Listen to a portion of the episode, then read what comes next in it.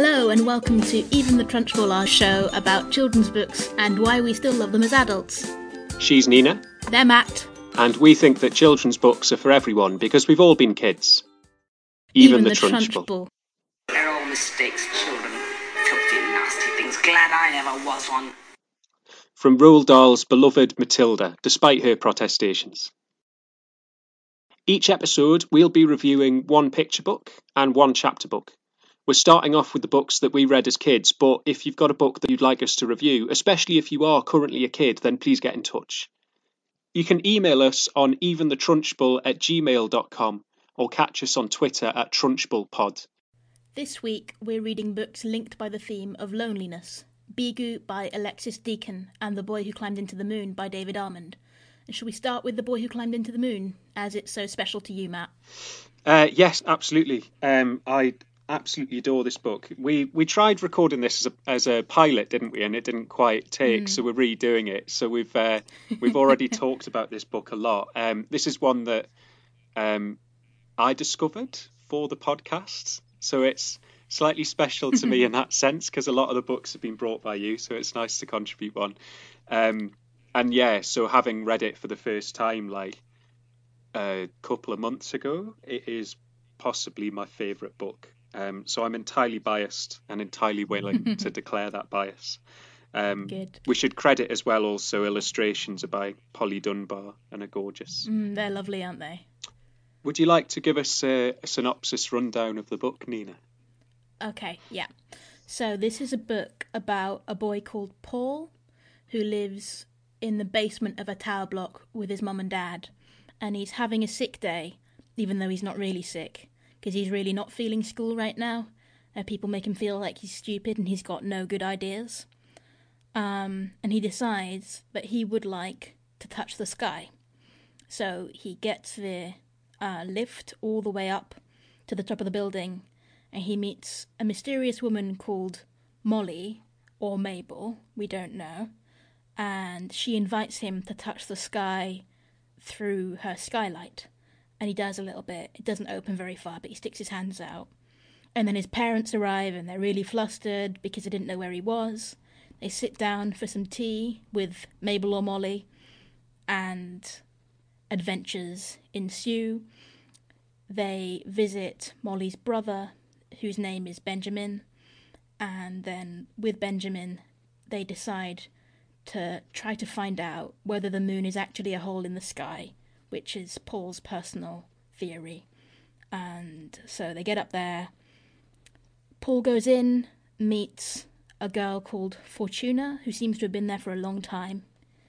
Um, and then they come back out again, and everybody's reunited. The end.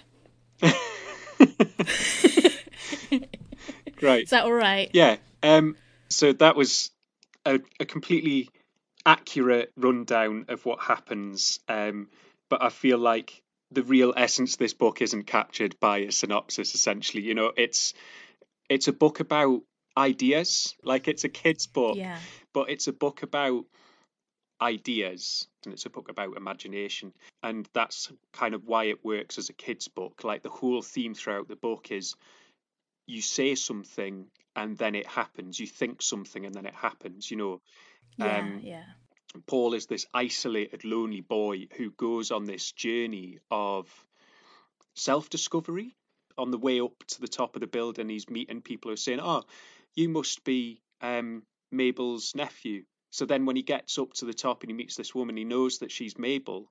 And she says, Yes, hello, Yeah. but actually, I'm sick of being Mabel, so I'm going to be Molly. We're going to pretend that I'm Mabel's twin sister. Uh, Mabel's off round the world travelling, and I'm sitting the flat for her. So I'm Molly. Um, and then it becomes completely accepted that she is Molly. Um, Yeah. uh, yeah, and then so while they're in the flat, Molly's pressing Paul for a good idea. Um, Yeah. and he doesn't really have one. And she says, "Come on, you must have one. Just think, say something." Um, and he says, "The moon is not the moon. The moon is a hole in the sky." Um, and Molly's saying, "That's amazing. That's brilliant." And his mum says to him afterwards, "I didn't know you thought that." And he says, and neither did I. Um, I, until I said it. Um, but then that becomes true, and there are loads of other things Yeah. in the book that um, are said and then become true, and are true because they were said or were true anyway. Um,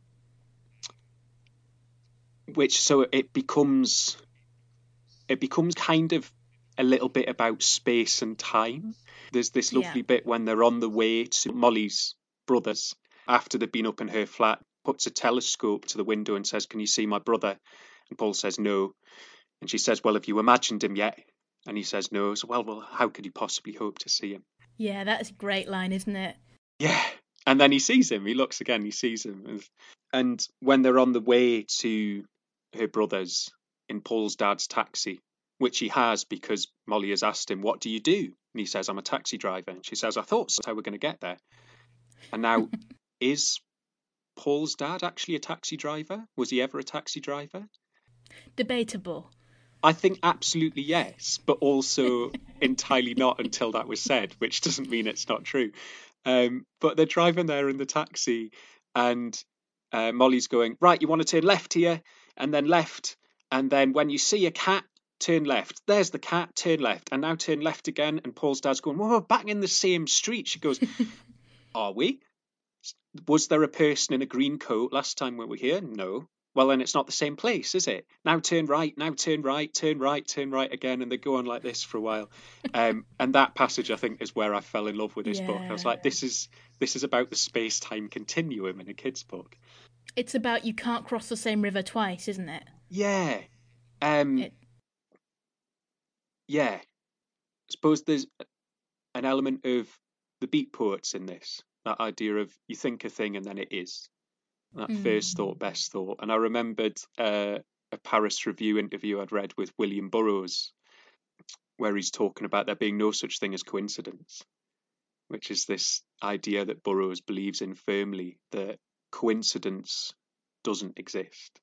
That that feeling of you thinking something and then it happening and that seeming strange isn't strange. You have made that thing happen by thinking it. The ladder bit. That's my favourite bit.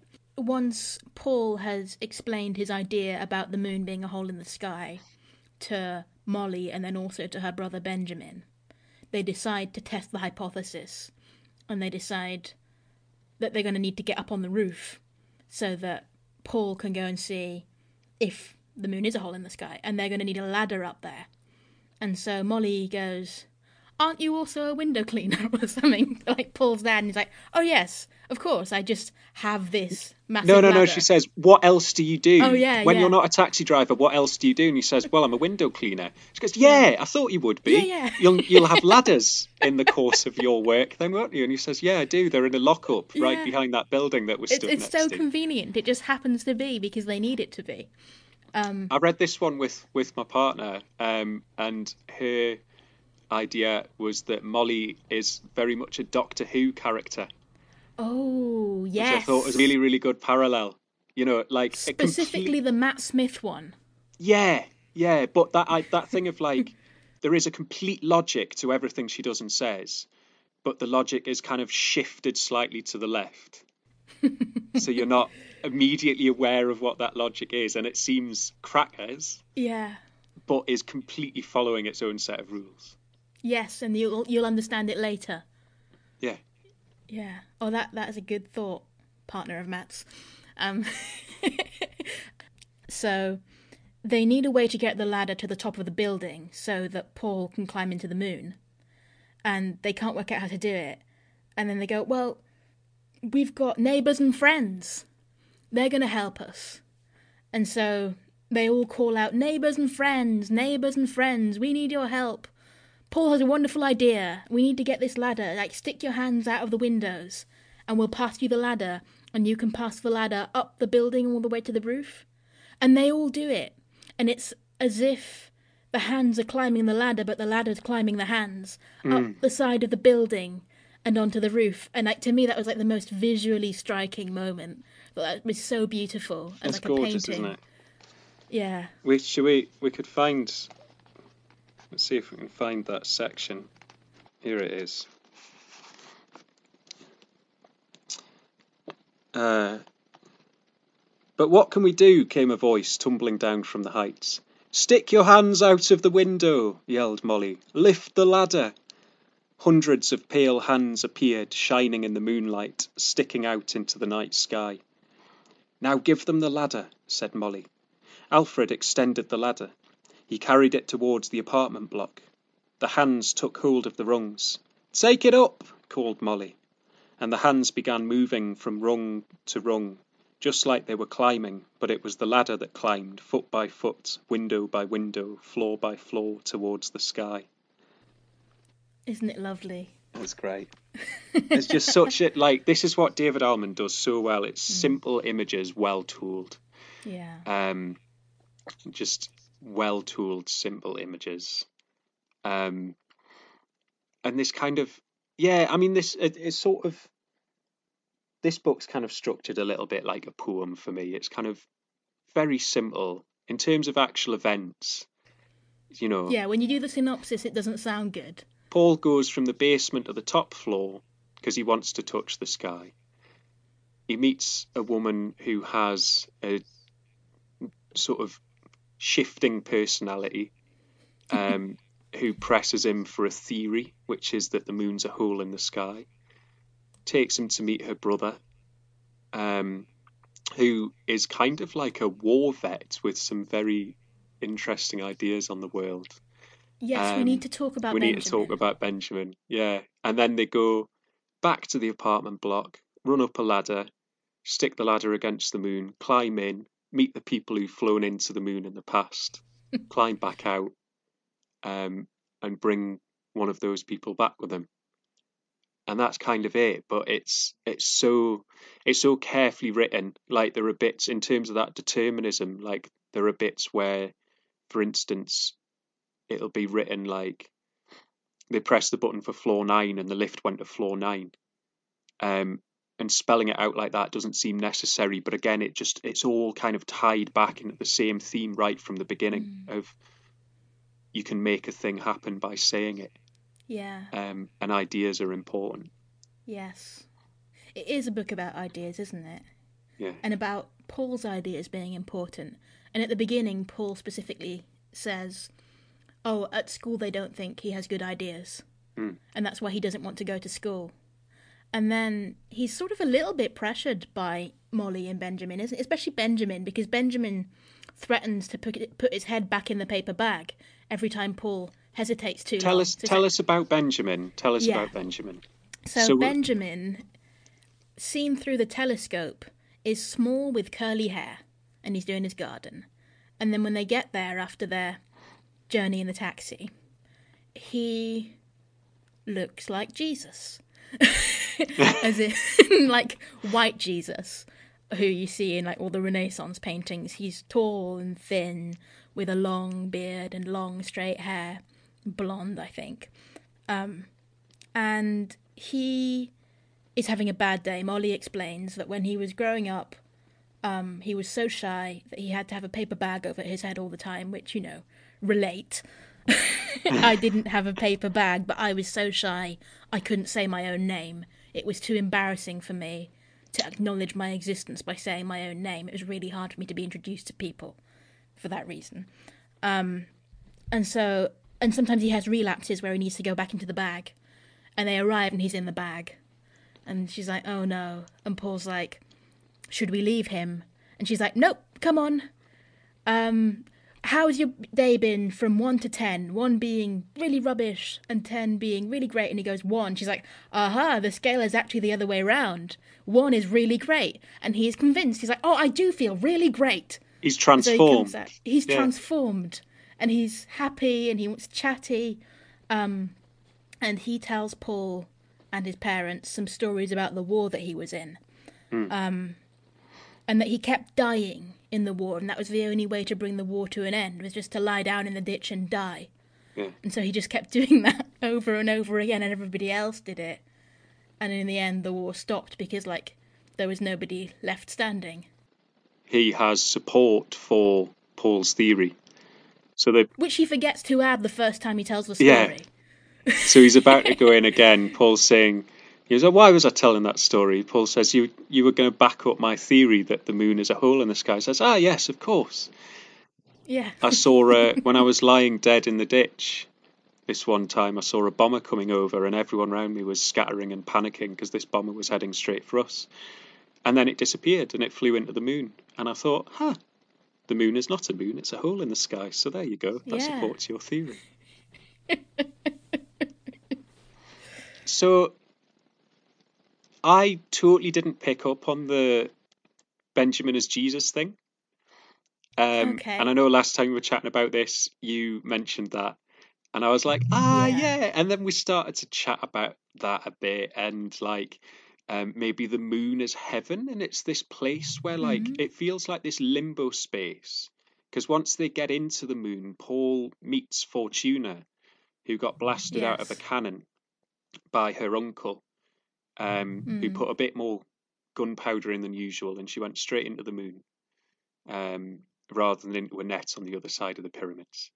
Um, and she was really shocked that Paul didn't remember her, and was really keen that people Yeah. remembered her. And everyone in the moon had this thing about being remembered, but everyone in the moon was nice to each other, and there were all of the bombers and missiles and bomber planes all stacked up in there, but there were also pterodactyls um, and trapeze artists and hang gliders and like biplanes from like the first experiments of human flight. Um, but everyone in there is kind of trapped in this like childlike limbo zone. Um, Yeah.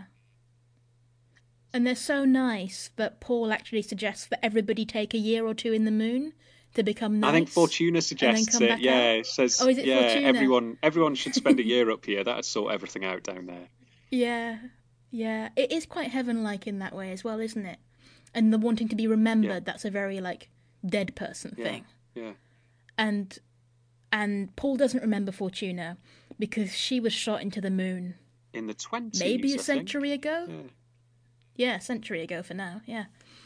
Um so that's why he doesn't remember her. But Molly does. We need to talk about Molly does because Molly is Doctor Who. Um whose brother is Jesus. But yeah, so the Jesus thing. So, um, okay, do we go into this one? Because I've already done a lot of academic research. yes, I, I want to talk about Jesus. You want to talk about Um, Jesus? Cool. Benjamin. Start us off on Jesus. Um,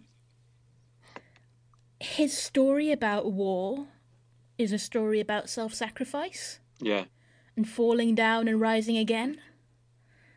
You know, that like the only way to bring the war to an end was for him to die.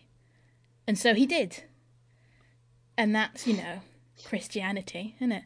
Um, is Jesus dies for us all. And he does it over and over again. But also, so when he first tells Paul this, Paul's like, But you're alive. He says, I was dead, not I am dead. yeah, You know, so he's able to come back from the dead. And he guides Paul to this heavenly place. Um, and the thing that really made me think that he's Jesus is the very last illustration, yeah, which is basically the Last Yeah. Supper. they're, they're laid out exactly the same around the table. And there's Benjamin slash Jesus in the middle. Is he offering someone a sausage sandwich? I think he yeah. is. Because sausage sandwiches are better than war. because Is yes, another that's another one of Paul's Yeah. great thoughts. Um, and he And for the sake of vegetarians and religious beliefs, we're going to assume that this sausage sandwich doesn't necessarily necess- need to be pork or any kind of meat. But that in mind, we can all agree that sausage sandwiches are better than. Yes. Um and what we'd said about him is so he so he's got these like parallels with Jesus. He's also quite clearly a mentally ill man who just wants everyone to get on and be nice. There's definitely PTSD going on, isn't there? It's, it's quite. yes, definitely not from the subtle. war. That's quite and again, not something Yeah. that kids would pick up on, but totally like a really easy avenue into talking about that with kids if you wanted to. Mm-hmm. Like, it's a really, it sets that up in a really accessible way. But maybe that's just what Jesus was. Maybe Jesus was just a bloke who asked a lot of questions. And who led people in the right direction and wanted people to stop dying and for Yeah. war to end. And for everyone to be okay. and then everybody, you know, was like, "Oh, son of God, you're the most important person ever." Um, and maybe he was, and also he was just this like slightly crackers person who went around asking too many Yeah. questions. Um, I also want to talk about Fortuna because in my in the course of my research for this book, I went and had a look on Yeah. Goodreads, and opinion is very divided on this book. A lot of people don't like it, and the people who don't like it think Fortuna is a brat. I mean, she is a little bit. But Well- she. Okay, so again, let's look at Fortuna's situation. She's in heaven limbo land. Um, and clearly in life, like her whole crack was being fired out of a cannon over stuff by her uncle. And and Paul says like, "Oh, that's a shame. Your uncle must miss you." And she goes, "Must he? I had a cousin called Florella. He'll have just trained her up." So, like, there's a lot of kind of childhood neglect going on there, right? So, I think the fact that she's, because she's really put out, you know, like someone else her age drops through a hole in the moon. That must be amazing for her. Um, like she's seen another Mm-hmm. person from the world below, and she's not remembered, and she's really like, she's really upset about it. So, what do you mean you don't remember me? And she's really put out. She is upset about that. And she's really jealous that he has really nice parents who are worried that he'll get stuck in the moon and not come back. and then she And so she keeps trying to tempt him to stay. But then they let him go. I, you know, I and the, Yeah, it- of course. that tension build at the end is amazing and so well written. And like certainly the first Mm. time I read it, I was like, Yeah. I could feel his mum's panic. Like, I genuinely didn't know whether he was going to get stuck in the moon forever. Um, Mm. but I don't, I don't think Fortuna's a brat. I think she invites herself back into the world with him, but I think that's kind of lovely. Like she's being as brave as she's suggesting he should be, in the same way. um, And she doesn't ask, but it's entirely clear that there's space for Paul to say no. Um, she just says, "Take me with you."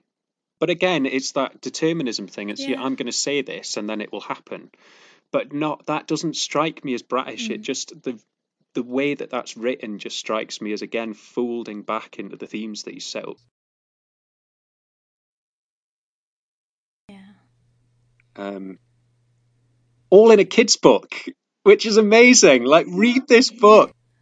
Do you know what I think as well? Because I've read this twice now, hmm and the second time I read it, I read it like to and with my partner, and we sort of read it chapter by chapter. Which, having already read it, was lovely. But when I first read it, I read the whole thing in an hour, Yeah. and I really think that that is the way to consume and experience this book. Like, I couldn't put it down. Like, I think it's because it's kind of like watching a film. Like, if you've got the time, and it, it should just uh, it should just take an hour, hour and a half. It's about what? How many pages is it? About It's about 100. about hundred pages or something, but quite big type. Yeah. About hundred and fifty, quite big type. And lots Um, of pictures. but it's yeah. If, read it in one go if you can. So you think it's a um, one gulp book? I reckon. I reckon. Yeah. Okay. I think it's possibly a good read aloud, though. Like, I think maybe a child might not have the patience to keep with it, but might enjoy having it read to them as sort of a soothing, not do much both, happening. or either Yeah. depending on your circumstance. If you're an adult who wants to read this, and I'd absolutely recommend it, Yeah. put an hour aside and blitz through it, um, and then read it again, and then again. Um, or if you're reading it to kids, then two chapters in a go. They're short chapters. Give them two. Be nice. Treat your kids. Adorable. We're recommending it to everyone. Yeah, everyone. Yeah. Enjoyable kids book that is a simple story about imagination, and if you want it to be, is also about philosophical debates over free will and the space-time continuum. So that's the boy who climbed into the moon. Beegu Beagle. by Alexis Deacon. I found in the library. I don't have a long history with it, but I really like it, and I think it pairs really nicely with The Boy Who Climbed Into the Moon. Do you want to Hmm. summarise it, Matt? Uh, yes, I'll give it a go.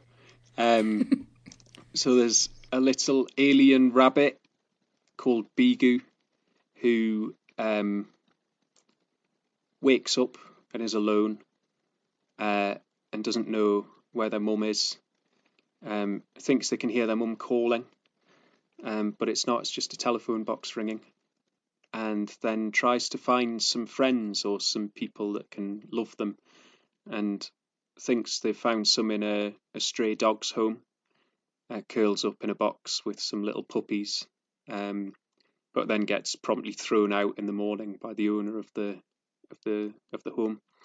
Um, and then wanders around a bit more, thinks they can hear their mum, can't again, and then comes to a school or a creche, um, and kind of does make really good friends with some kids, um, which is going really well until the sort of teacher comes over and throws Beegu out by the ear. Um, and so then Beegu's alone again. But now Um, she has a hoop from the children. Has a hoop from the children, a Yeah. classic sort of Beamish style Victorian uh, Hula hoop and stick. or a hula hoop, yeah. She I'd, uses I'd her read ears it as a stick. Yeah. um, and then does hear her mum, and they come down in a spaceship and beam her up, and she tells her parents all about um, how most of the people here are pretty unfriendly, but some of the littler ones are nice, and she hopes that the little ones will remember her. Yeah. I'm saying her now. I was going with them. I um, think- It's she in the book. It's she in the book, is it? Yeah. Okay, cool, cool. um, I couldn't remember, and I thought, yeah, Beegu's pretty gender neutral, but it's gone with she. Cool. Um, So, this book to me is shockingly sad. Mm. There are so many beautiful illustrations of Beegu, this little rabbit-looking alien with three eyes. Um, just bright yellow rabbit, basically. Yeah. Bright yellow three-eyed rabbit. and and the and the antenna slash ears are so expressive, aren't they? They show all Yeah. of her feelings, um, and she's often just looking out over the city or looking out over the planet, and she's all alone, and you really feel that you really feel it with her. And the point after she's been thrown out of the school, and she's back to being all alone now with Hoop. You said when we first read this that that felt like the real end of the story. Mm. The real last page where it's just another two page spread of her lying on her side all alone. And she says, and it, again it repeats, she thinks she can hear her mum calling, yeah but she can't. Or can she?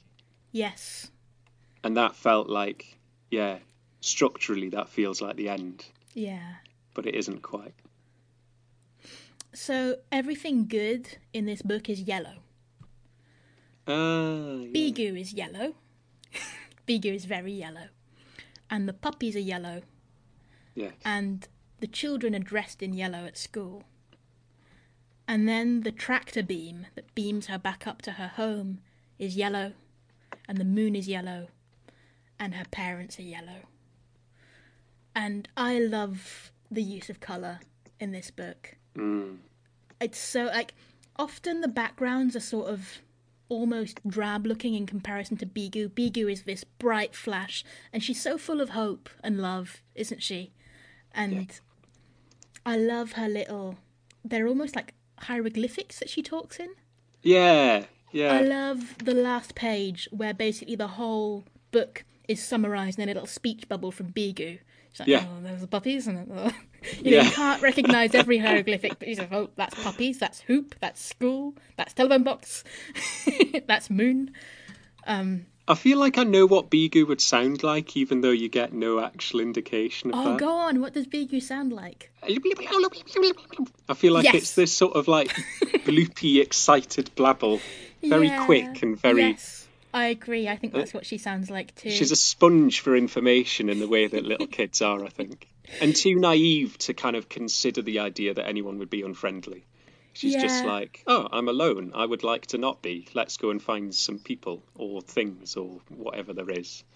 And first, she speaks to some rabbits because That's they've got right, ears yes. like her, Yes. uh, but they don't listen. And then she tries to speak to some leaves but they don't even stick around to hear her.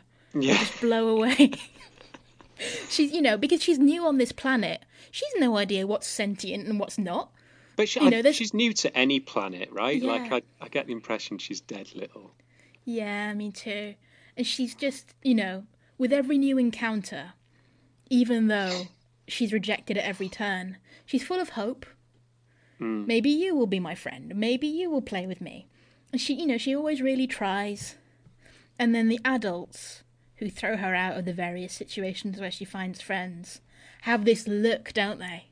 They have this build and this colour profile and this looking down the nose. Yeah, the the head teacher in the playground is drawn so well. I remember when we first read this together, Yeah. like even before you turn the page and she's throwing Beegu out, like as soon as she appears in the picture, You're I was "This like, oh, news." she's bad news. She's trouble. We've got these like horn rimmed glasses pointing up Hmm. at the end. A bit sort of a bit a bit Miss Trunchbull actually, but a bit more little sort of bit, yeah. librarian version. Yeah. Um, but that similar sort of absolute no nonsense, like let's hammer throw this over the fence where it belongs. Yeah, and she holds Beegu at arm's length like the owner of the dog shelter. They both hold her at arm's length as if she's dirty. And they're both people who sh- whose job is to care for people or Young, animals. small things. Yeah, Yeah. So they should care. Or maybe they can't tell that she's young and small because she's so alien. Or it's it doesn't matter that she's young and small. She's she's different. She's separate from what they are specifically uh, chartered with looking after. Yeah. You know, I wonder. Oh, do you know what Beegu sounds like? Beegu sounds like a telephone box. Of course. Yeah, because that's, Her mother's voice. That's what she thinks is her mother's voice. They sound like. Yeah. yeah. So I'm right, but I've I Yeah. didn't I didn't invent that thought. We're back to determinism. aren't we? Yeah. I mean, when I first read this, I thought, this is almost too sad for a child. It needs that ending. Yeah. Yeah. Yeah. You couldn't actually just leave her on the hillside with a hoop. That is. It- I don't know. I don't totally know why, but like structurally, that is where it should end. Yeah. She's back where she. Mm. started on the hill, and there's this vague glimmer of something else is going to change. Yeah. I think reading it as an adult, you know that the next step is ah, her parents are going to come back. Yeah. They really need to come back. Yeah.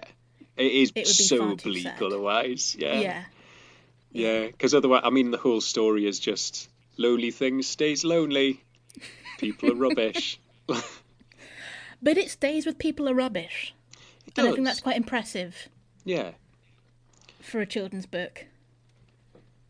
Well, it stays with. I mean, I think the way it phrases it is quite nice. Actually, it's um, it's a planet full of uh, people, and the the big ones are quite unfriendly, but some of the smaller ones were really playful.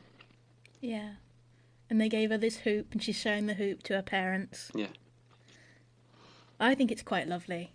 I really liked the way the sky was painted as well. Mm, In all of them, and the way the spaceship sort of comes out of the moon. yeah. Maybe it's the same moon from you know, letting things in and out. It's that kind of from- Lowry wash, isn't it? It's got that kind of yeah, Mm. Yes. quite a nostalgic Which allows feel. Beegu to like really stand out with her fluorescent yellow ears. Yeah. Um, this is really beautiful. Um, and I think people should read it, should get it out of the library. It's a little emotional kind of gut punch, It is. uh, it but is. softened at the end. Um, so yeah, I think a lovely one for little kids. I think in terms of age, like what we're talking, sort of up to about five or six. Yeah, yeah. But I would start at two, Yeah, go to six. yeah, Let them stay in the room when they're nine. yeah, If you've got a like, four-year-old sibling to be read to. yeah. Um, but if you're in the library and they have it, have a read oh, anyway. definitely read it to yourself. Yeah. Yes. Yeah. Have a little like heart clenching moment. Yeah. Okay. So that was episode four of Even the Trunchbull. Thanks for listening. Once again, if you've any thoughts on books you loved as a kid, All of now as a kid. let us know or ask a grown up to let us know. We're at eventhetrunchbull at gmail.com or you can catch us on Twitter at TrunchbullPod. Intro music for this episode and every episode is What a Wonderful Day by Shane Ivers. And remember, kids' books can be for everyone because we've all been kids. Even, Even the, the Trunchbull. Trunchbull.